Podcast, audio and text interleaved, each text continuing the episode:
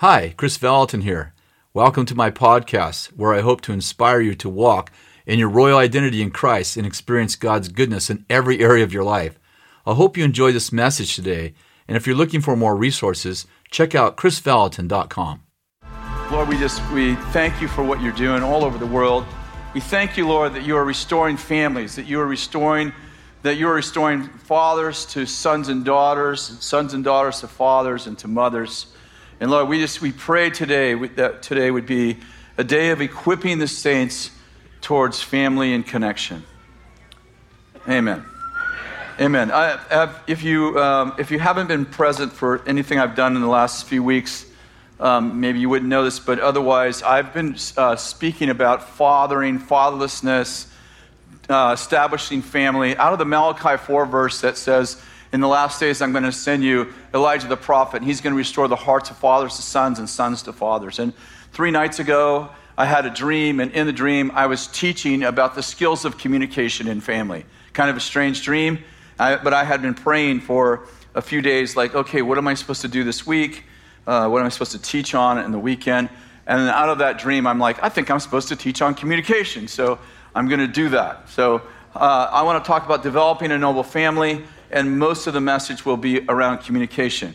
Um, one of the main goals of, healthy, of a healthy family is to create a safe place for each family member to thrive, and this requires honest, heartfelt communication and caring and loving environment. I want to give you four goals of communication. Four goals of communication. In other words, when we're communicating, what are we actually trying to accomplish? And number one is understanding. We are communicating to understand one another. Let me tell you what we are not communicating to do. We are not communicating to agree. We are not communicating to make the other person know I'm right.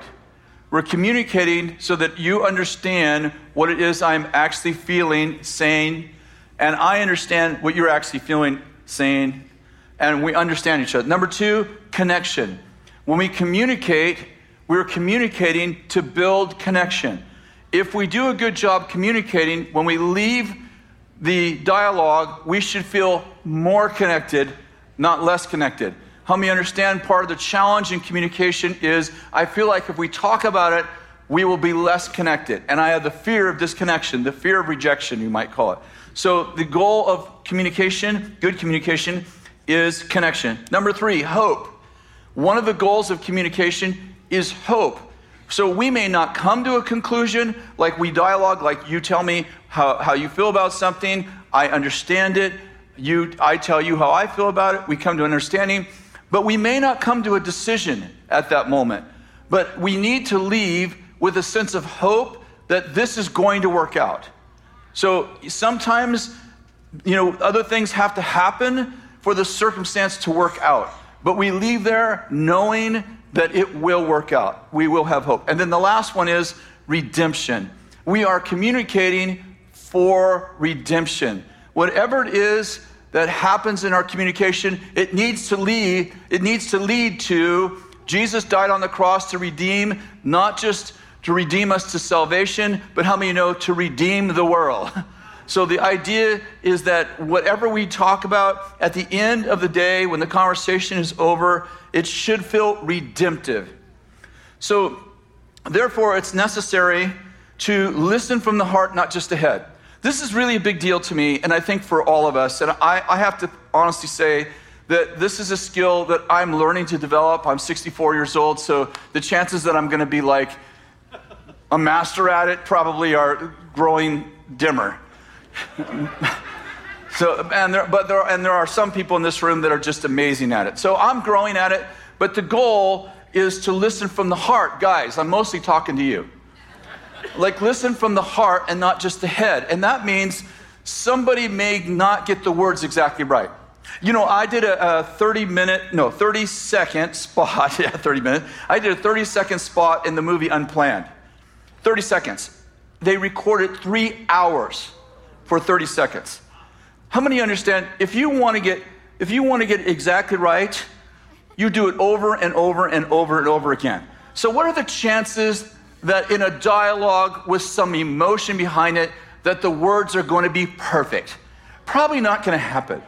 So the goal is that I listen from the heart. I'm like, okay, you said you hate me, but maybe you're trying to just say, I'm desperate. A friend of ours um, in the, uh, that we've known for years and years and years was in a very des- desperate situation, and she began, and she's a really, really super righteous woman, really loves God. And, you know, a, a few months ago, she started texting me that she's effing done with this. She never uses that word. Probably not the right time to correct her on her speech. I think she's trying to say, This is how desperate I am. And she uses a word that would get my attention that she is really desperate. Are, are you following me? I showed it to Kathy, and Kathy's like, wow. And, I, and she said, she must be desperate. We didn't think we should correct her cussing. We're like, she's trying to say, I'm desperate. Listen from the heart. This isn't the time to correct speech. Does that make sense? Um, the next one is share your feelings. We need to share our feelings and not just what we're thinking. This is kind of big. Kathy often's like, what do you, how do you feel about that? I'm like, da da da da da. She's like, no, that's what you think. How do you feel about it? I don't know how I feel. Stop that. I don't want to think about my heart right now. Sometimes we're so disconnected with how we feel that we're sharing words that are actually a reaction to a feeling we haven't actually put words to. So when someone says, How do you feel? I'm like, I only know what I think. I, I know what my head thinks, but I don't know what my heart thinks. And so sometimes when you know somebody does something to you, uh, maybe they say something and you feel rejected. You start doing this, and she's like, What do you feel about that? I'm like, This is what I think about them. She's like, Well, what do you feel? Oh, I feel rejected. That's why I'm rejecting them. I wouldn't have had all those words if I would have stopped long enough to know what I feel. But all I'm doing is what do I think? sometimes we're out of touch with uh, what's happening in our soul, and all we're in touch with is what's happening in our mind. And if we don't get in touch with what's happening in our soul, we give a whole bunch of words to something that really is not, it's not reality.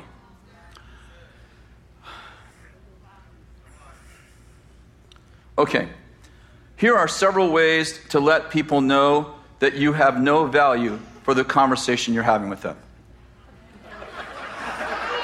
I thought you might want to write these down in case you're having a conversation with someone and you want them to know, I have no value for this conversation. So, because I know none of you would do this on purpose, so I'm thinking if you want to tell the person, I have no value for you, write these down. Text during the conversation.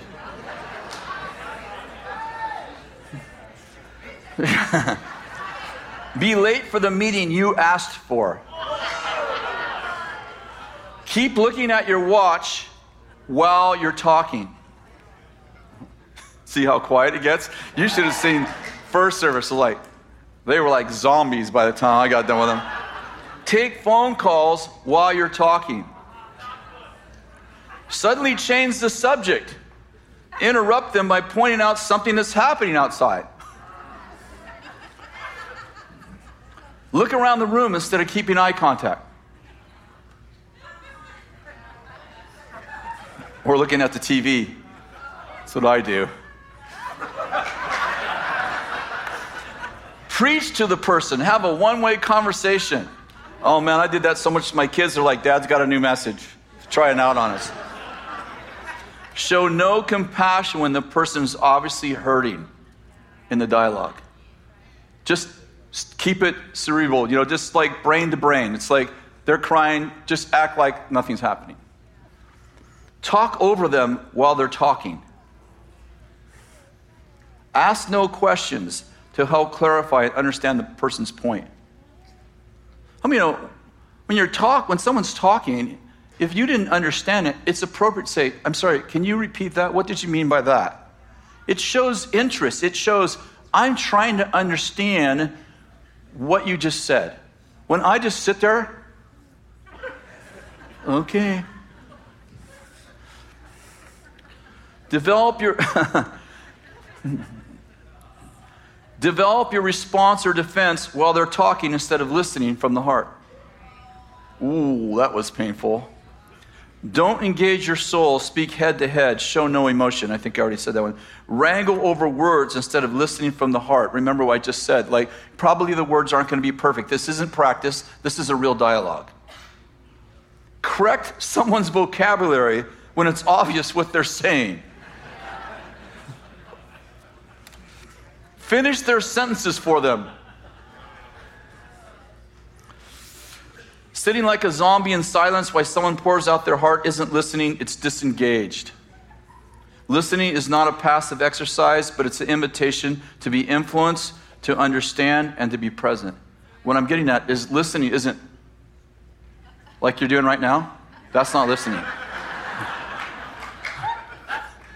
listening is leaning in, nodding your head, or something, something that says, I just heard you. Yeah, that's good. Uh huh. Yeah, good. That's a good point. Mm-hmm.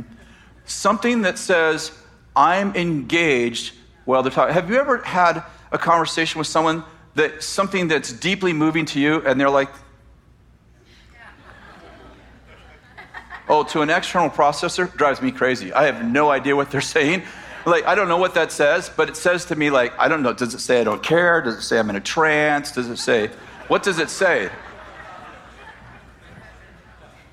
Okay, the ways we communicate. Now, here's a challenge. When we were, uh, obviously, Dan and I, uh, one other guy was, our, we were marriage counselors when I first came here the first three years. So I learned a lot of this by interacting with them. And one of the things I learned is that words are not the only way we communicate. So the number one way we communicate, obviously, with words, but I don't think that words are even the way that we that we even though we use words, I'm not sure they're the most powerful way we communicate. So I, I, I want to just give you a few more ideas. Like we communicate with our eyes, like looking away, distracted, says shame. Have you ever had anyone talk to you and they just look down? Or have you ever been talking to your teenagers and they're like, or how about when you talk to someone and they and they and they and they're smiling like, I'm not sure what that means. They're telling you something terrible and they're like, I just hate you, you know? Um, or you're talking to them like, I'm having a real problem with you. And they're like, what is that? I just want to slap the crap right out of them right there. just go ahead and turn the other cheek because I'll hit it the other one too for you. So we communicate with our tone of voice. I, remember a couple came in, and this happened so many times, but I remember this one couple, and she's like, You never tell me you love me. He says, I tell you every morning I love you. I'm like, I think I understand why she's not hearing the love. Like, tone of voice matters, right? Um, you communicate with your time like rushing someone uh, communicates a lack of value. I remember my stepfather, my second stepfather, we had to ask for permission from him to do anything. And so he kind of like was like the king and he would sit in his chair and you'd have to kind of wait till he looked up from his paper because if you interrupted him, he would be upset. And then when you finally did get audience, he would go like this. Like, hurry up. And so you're always like, you know, you're already a little nervous because you're talking to the king and then and he doesn't really like you, and so you're like, can I go to, uh, to Johnny's house? And he'd be going like this. In other words, whatever you say, just say it quick because you're bothering me. You're taking up my time. I have no value for you. Listen, listen. If you're going to interrupt me, just do it quick. It communicates a lack of value for you. Sometimes I do it to Kathy, and she starts talking. I'm like, then she communicates back.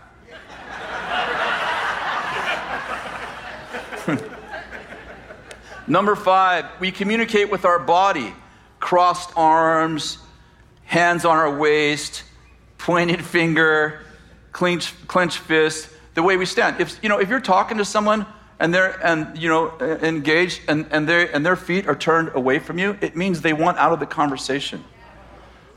Or you're talking to them, and uh, I mean, oftentimes we do something with our arms, but sometimes we have to be careful because our, where we put our hands has a lot to do with you know, I said I loved you.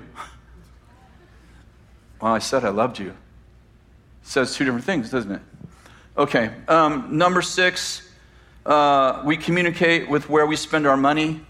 The old saying, put your money where your mouth is. It communicates. Like where you spend your money makes a big statement about what you value. Now, I understand, you know, when we were, uh, when our kids were growing up, we didn't have any extra money. So I, I understand that, that this is about a season and a time. But um, sometimes people will spend $5 on a cup of coffee twice a day, and then they don't want to spend five cents on something that, in my mind, is more valuable. We went yesterday to uh, the jewelry store because Bethel School of Ministry, they, that what, what they did for my 20th anniversary is they bought me a, a, a special ring to have made with BSSM on it. Really beautiful. So we've been kind of working with the jeweler to make the ring. And so we went in yesterday to get the ring, and, and Kathy went with me, and I was kind of all excited. And they were showing us the, some of the, the mock ups and stuff. It's kind of cool. And while we were in there, and I'm like, we should buy you some jewelry. She's like, no, I don't want anything. Anyway, we walked out of there with a $1,000 worth of jewelry, which we just never do. You know, it's not, it's, and, and obviously it's a different season for us, but I just felt like, I just want to do something nice for you. This, just sometimes we just have to splurge on the person a little bit. It just says, I love you. Come on, you my baby. Just listen. So she, I don't know, she got three, what do you call it, necklaces and those things you wear on your wrist. And it was, it was fun. It was fun. I love it. We communicate.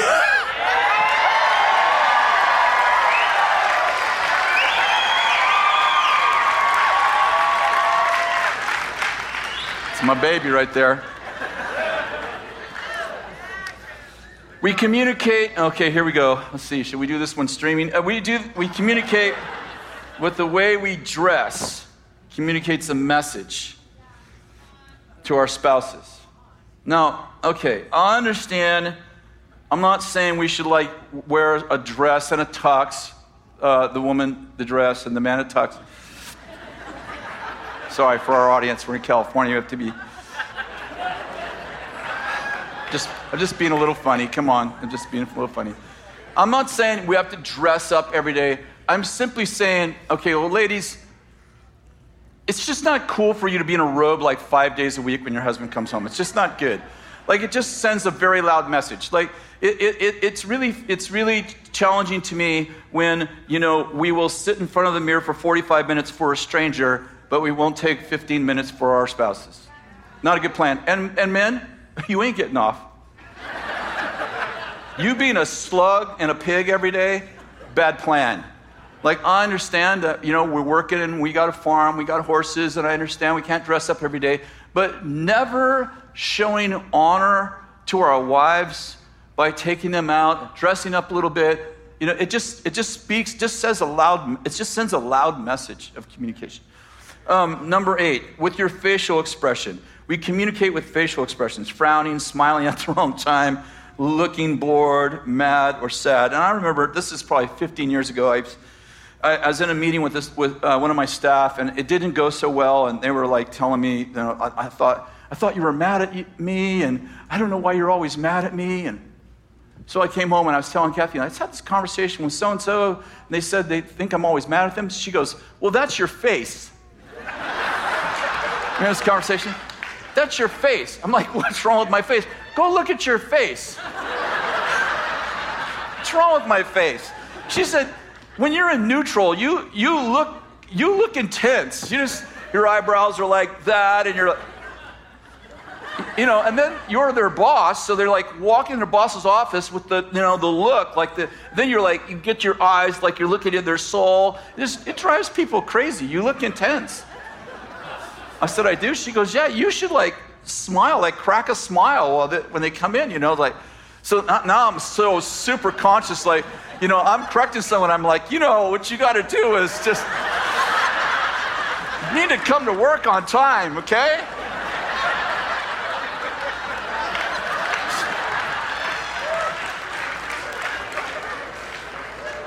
Sometimes you got to be self aware of your face. You know, this is the only face I got.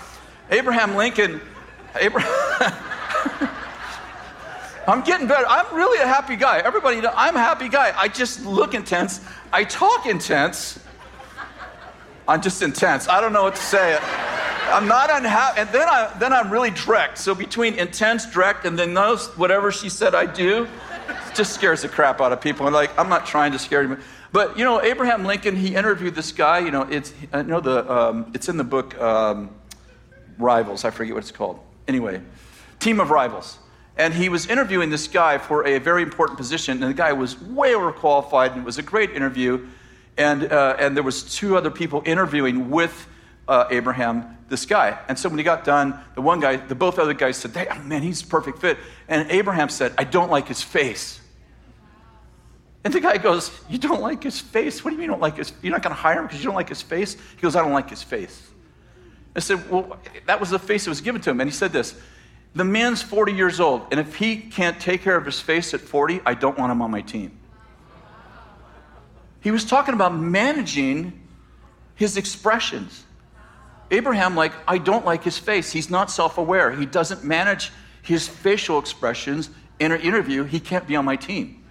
Now, that's a little extreme, but my point is, is that it's important that we manage ourselves. That when we're communicating, if we're happy, like we should smile. Okay, anyway. Okay, a few things. What does the Bible say about communication? He says, a fool Proverbs 18:2. A fool does not delight in understanding, but only in revealing his own mind. How many you know a dialogue is where we interact to come to an understanding and the four things we talked about. But a discussion is where I make my point and you listen. How many understand that a fool is a man or a woman that all they want to do is reveal their own mind and have no value for what you think about it? And Proverbs says that's a fool. A fool does that. Um, Proverbs 15:1 says, "A gentle answer turns away wrath, but a harsh word stirs up anger." If somebody's mad at you, if they're angry at you, or you're angry with them, let's talk about you first. You're, they're angry with you. This is not a time to make your point. Are they listening? Are you listening when you're angry? Okay, what you're doing right now, I don't like this.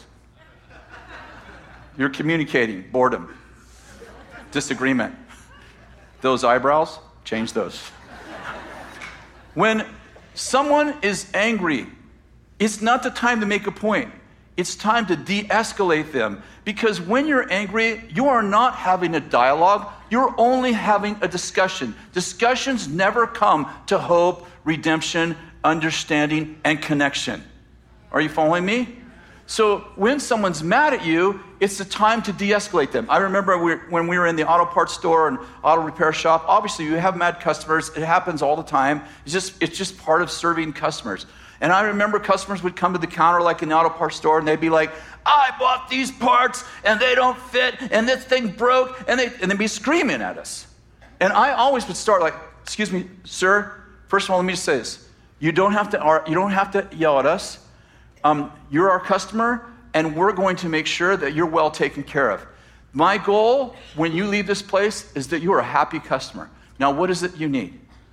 How many of you know what I just did? I just reassured them that they don't have to manipulate us through anger to get what they want. Are you with me?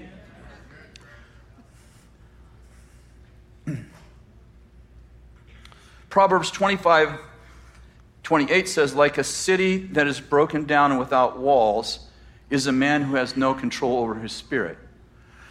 Um, parents, yelling at your children makes you a peer and not a parent. Let me say it again. Yelling at your child makes you a peer. You're a peer, P E E R. You're a peer and not a parent. Well, my child doesn't listen till I yell. You taught him that. You taught him that because you don't take action until you yell.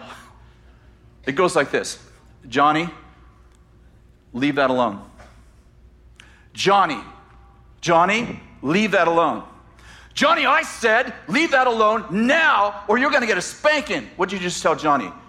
You just taught Johnny, don't respond until I'm angry. Now, Johnny learns that he has to respond he has to do what angry people tell him to do, not what people who have authority tell him to do. What's going to happen when his teacher has a different way of dealing with people that the teacher knows who he or she is and does not give your child a third chance. Here's how it should go Johnny, I need you to leave that alone. Okay, Johnny, go up to the room and I'll deal with you later. Go now. I don't have to raise my voice because I'm not in charge because I'm mad.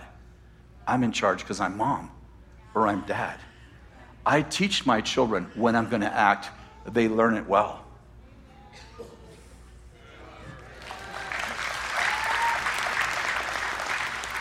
Telling your teenager that he or she is not motivated doesn't motivate them.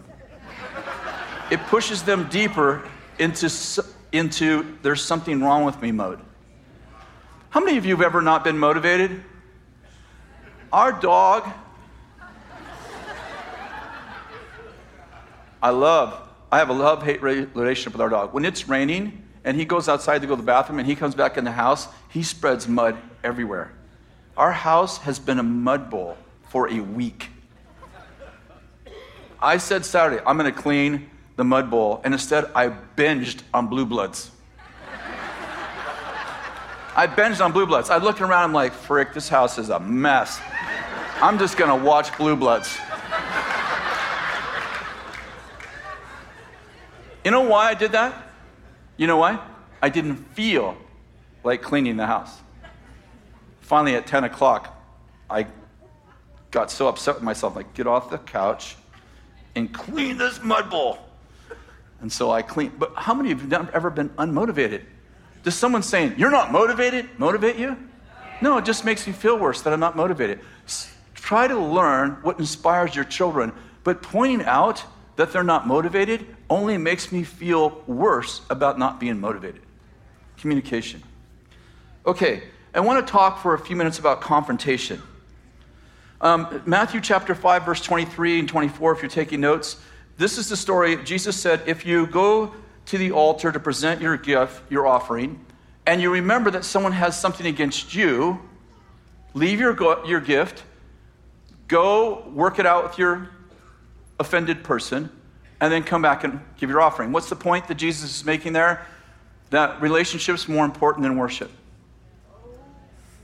Did you notice he didn't say, if you know that your brother's offended with you, pray about it? Go tell five people. Go tell five people who will take your side. Uh-huh. That, that laughter?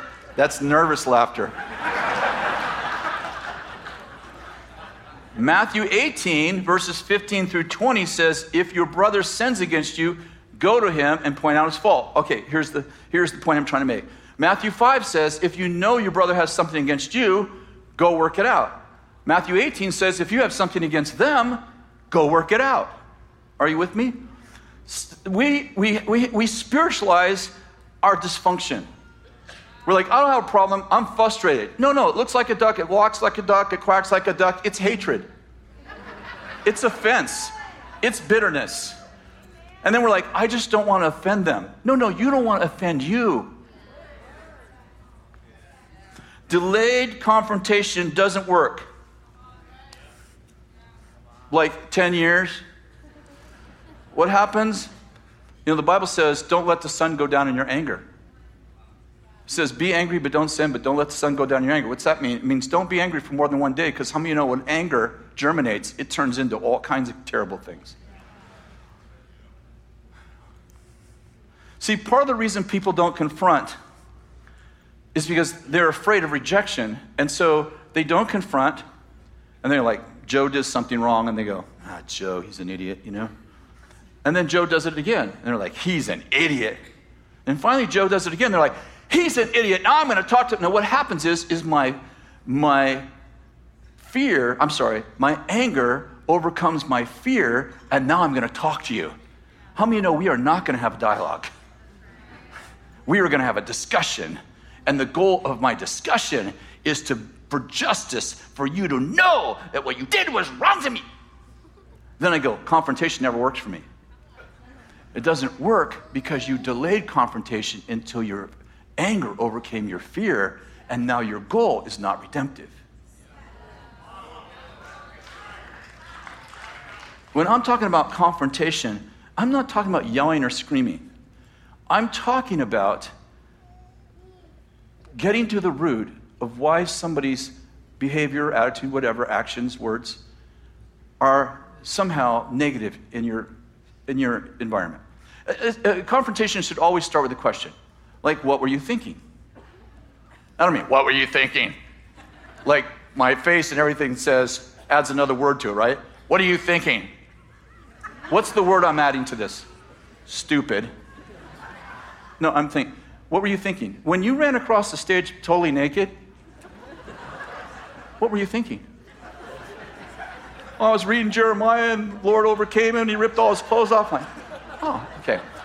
Well, we're into New Testament prophecy. So clothe yourself with righteousness. So when I'm talking about confrontation, I'm simply saying, ask the question, what were you thinking? Hey, when you said you hated me, what were you thinking? I was just really frustrated. I was having a bad day, and you know, the kids were driving me crazy, and I called you, and you, you told me you were in a meeting, and you couldn't.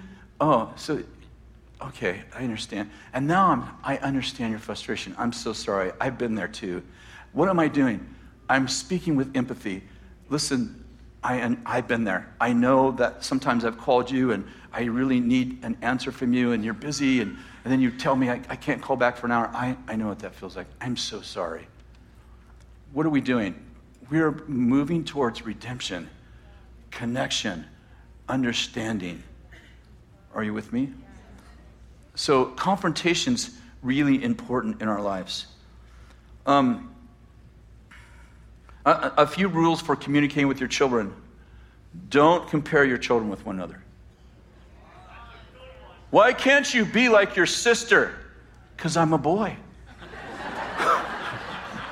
Father, a sin atoned for, a mistake, I'm sorry, a sin forgiven, a mistake atoned for can never be used in a conversation again in a negative way. If I leave my underwear on the floor a week ago and Kathy comes in and she's like, You left your underwear on the floor. You know what? It makes me feel really disrespectful, really disrespected when you, you just don't take the time to even pick your underwear up. Ah, I'm so sorry. And, and um, a month goes by and I do it again. She can't say, You always leave your underwear on the floor. You know why? She forgave all past offenses when she told me the last time. And by the way, I'm so sorry should always be, be you should always add, Will you forgive me? Because will you forgive me brings closure. Forgiveness restores you. Remember, repentance restores you to the pinnacle. Once I've been forgiven, it is under the blood. It cannot be brought up again. If I do it 10 more times and you forgive me 10 times, you cannot use the other nine times in the current case. You can only say, You left your underwear on the floor. You can't say again. It really makes me feel disrespected. What I'm getting at is that we have to keep clean slates with each other. We are married to humans.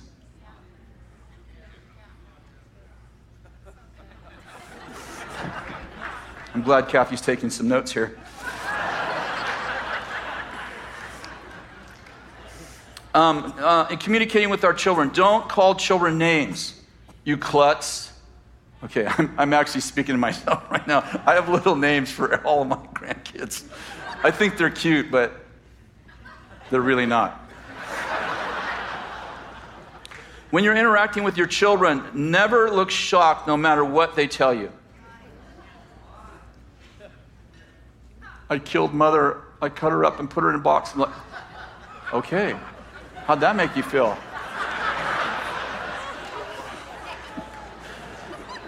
I remember this young man running in my office. This was year two. He ran in my office, past security, past the admin, ran in my office, and, he, and I had somebody in there, and he goes, he runs in and starts yelling at me, and I'm like, can you, the other person, can you, I'm sorry, can you leave? And this kid sits down. I had been counseling him kind of on and off. And he's like, I just shot somebody. I think they're dead. And I'm like, oh. Inside, I'm like, oh, you shot somebody. You have the gun with you. You're not going to shoot me, are you? You know, that's what I'm thinking. But I'm like, oh, well, sit down. Wow, okay. What, what, what were you thinking? And we talked through it. And, and actually, I, I said, he's, he's like, I don't know what to do. I said, Well, probably be better if you turn yourself in than if you run, you know. I have a friend, you can turn, anyway, he ends up turning himself in. But my point is, is that when somebody's talking to you, when you're talking to your kids, no matter what they've done, don't look shocked. It'll send a message you're not big enough to handle what just went down. The, uh, the next one about with kids. When you're talking to your kids about sex, don't look embarrassed. You'll send a big old loud message that says sex is shameful. And that's what a religious spirit does. So you're like, I don't know how to, I don't how to say penis. so I say, your thinger. You just said, there's something unclean on you. We don't use these words because it's unclean. It's like a cuss word. We don't use these words. And I'm like, if soon as you do that, even though you use the right words, your facial expression and your tone of voice says there's something wrong with this. There's something wrong with certain parts of your body. There's something wrong with certain acts. And how many of you know the world perverts sex? Religion shames it, but the kingdom celebrates it. So if you have a struggle, get in the mirror or in front of your spouse and, okay, we're going to talk to Johnny about this. Just say it until you can say it without that thing that you know you have when you say it. Smile.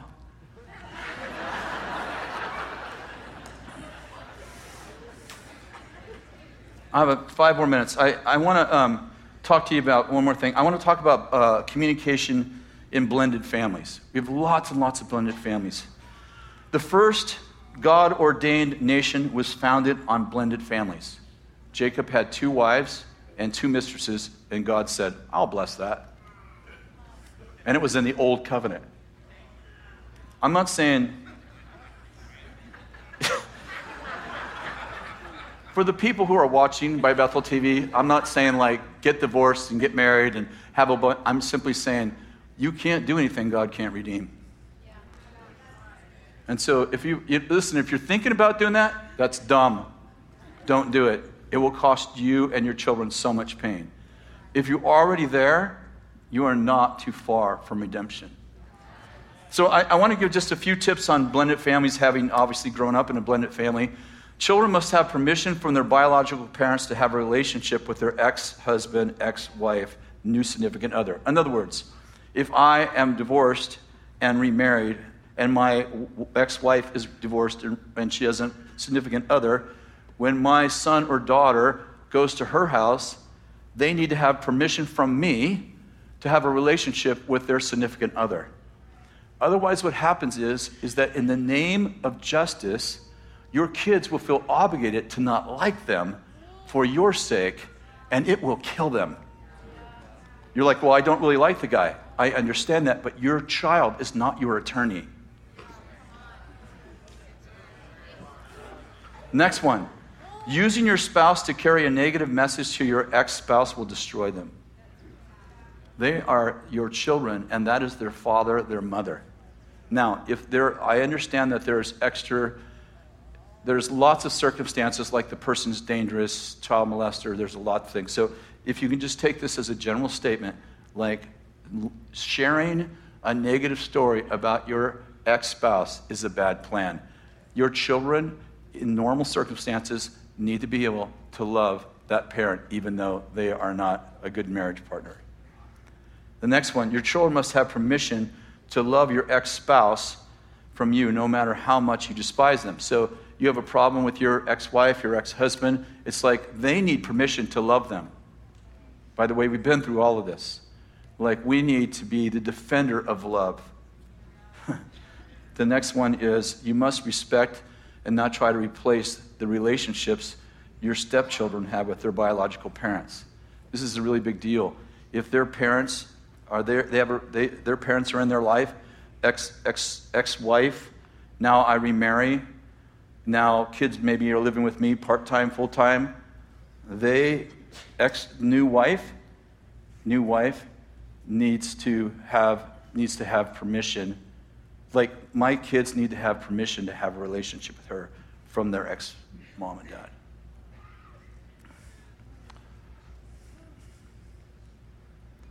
Oh, I, I know, I was actually making another point. The stepmom needs to not try to replace mom. The stepfather needs not, it, it's not a competition. Listen, in those competitions, I can tell you who loses. It's always the children. So I am not in a competition with biological mom. Like, you're going to love me more because we're going to do more things for you. And we take you to Disneyland. Oh, well, we take you to Disney World. Well, we take you. I've seen the competition. It, it ends up with kids don't get disciplined. We don't want to, discipline them at our house. We want them to have the, the tough experience at your house because we're competing for who will they be connected to. And I'm telling you, that kills the kids. It's a bad plan. And um, I, have, I have two more. Second spouses need to understand the pressure parents feel to manage their biological children into another relationship with a new mom. I'm simply saying this is that if I'm married, I'm remarried, and I have these are my biological children, this, this new spouse needs to understand the pressure I feel to stay connected to my kids. And my kids are going to often act up to see who I will choose.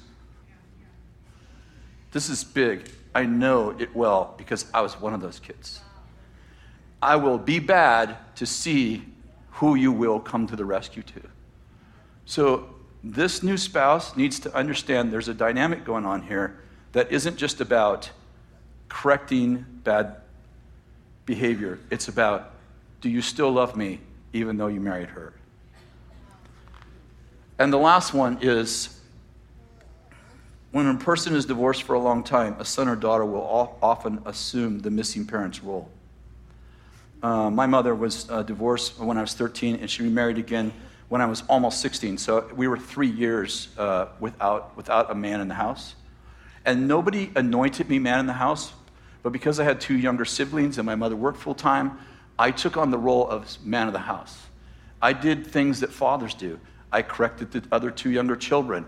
I fixed things around the house. I had responsibilities. My mother would leave me a list that would normally be left for a man. Now, what happened when my mother remarried is now we had two men in the house. Of course, my new father was not sensitive to that, but I want to say that oftentimes, and I've done it over and over in marriage counseling, blended families, I've had to tell the new husband, hey, your, your wife, your new wife, has been without a husband for seven years, and she has a 16 year old son. Guess who's been the man in the house for 16 years? you have to be sensitive to this boy just got replaced. And if you're not sensitive to that, you're going to create all kinds of communication gaps. And this boy is not going to like you, not because he doesn't like you, but because you stole his job. These are all dynamics that need to happen in a blended family. I really feel like we're supposed to just pray for our families right now. And uh, I was uh, sharing with Eric and Candace, we were in a, a prayer meeting, I don't I guess it was about a week ago and we were just praying for the family weekend. And all of a sudden, I just had this, I mean, obvious thought, but it was, it, I, I didn't think it up. It was, I felt the Holy Spirit say, This is a season for family reconciliation. You're talking about fatherhood, but you forgot the rest of Malachi 4. I'm going to restore fathers and sons, mothers and children. And, I feel like this is a season, like this is what we're talking about right now. So I'd like everybody to stand. How many of you have some communication things to work on? Yeah. Okay, I preached them. Now I got my wife, she's taking notes. She's like, hey, hey, hey, you didn't talk to me like that. So I want to just pray right now for our families. How many of you have, well, I won't ask you that. Uh, I'm just going to pray for you. I want to pray for the, just the reconciliation of our families, but more than reconciliation, I want our families to thrive.